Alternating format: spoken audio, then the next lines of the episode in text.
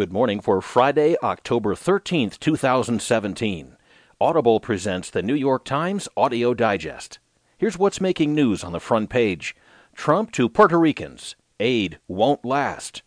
President plots his own course on health care. And giants heralded as saviors now seen as threats. In today's national headlines, a gun battle and freedom for a hostage family.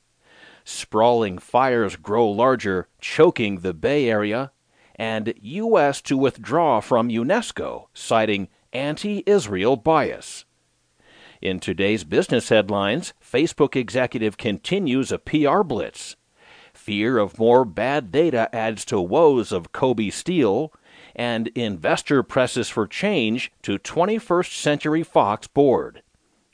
There will be more business stories, more national and world news, a roundup from the sports page, and New York Times columnist Paul Krugman.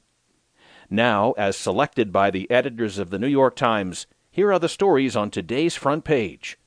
The top stories titled Trump to Puerto Ricans Aid Won't Last. Written from Washington by Peter Baker and Caitlin Dickerson. The message was as stark as it was startling Three weeks after a killer hurricane ravaged Puerto Rico, President Trump indicated on Thursday that he was losing patience. At least some of the blame for the continuing crisis is yours, he told the island territory, and the federal government will not stay forever. While most residents endured another day without power and many without water or other basic services, Trump upbraided Puerto Rico's leadership for mismanagement that predated the storm and said troops and emergency workers would eventually leave. His advisers scrambled to reassure Puerto Rico that Washington was not abandoning it. Trump's warning came on the same day the House approved $36.5 billion in aid for natural disasters, including in Puerto Rico. Federal agencies expect to spend years helping the island rebuild. But Trump, who has been criticized for a slow response to the storms that devastated Puerto Rico, sought to refocus responsibility where he believes it belongs.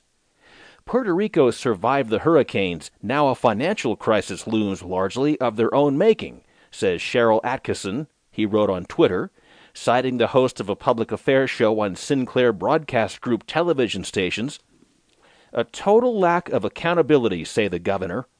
Electric and all infrastructure was disaster before hurricanes. Congress to decide how much to spend.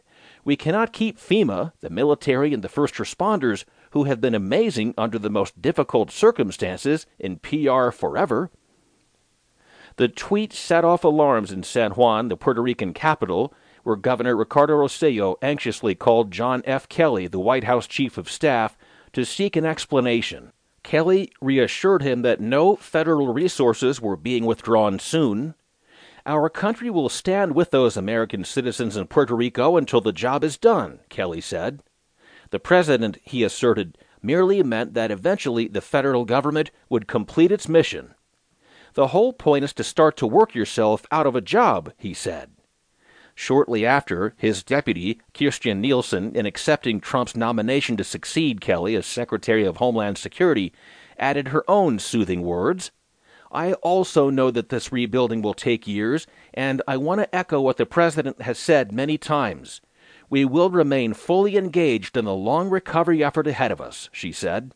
But Trump did not say that on Thursday, even given the opportunity to clarify at the ceremony formally announcing Nielsen's nomination. Instead, his message provoked another wave of criticism from the island and its supporters. They expressed astonishment that Trump would assail the very people he was supposed to be assisting, in contrast to the tone he's taken with Florida and Texas, where National Guard troops and Federal Emergency Management Agency workers are also still helping with hurricane recovery. Here's the second front page story President plots his own course on health care. Reported from Washington by Robert Pear and Reed Abelson. President Trump on Thursday signed an executive order that clears the way for potentially sweeping changes to the country's health insurance system, including sales of cheaper policies with fewer benefits and protections for consumers than those mandated under the Affordable Care Act. Trump's plan laid the groundwork for an expanding array of health insurance products mainly less comprehensive plans offered through associations of small employers and greater use of short term medical coverage. It was the first time since efforts to repeal the landmark health law collapsed in Congress that Trump has set forth his vision of how to remake the nation's healthcare system using the powers of the executive branch.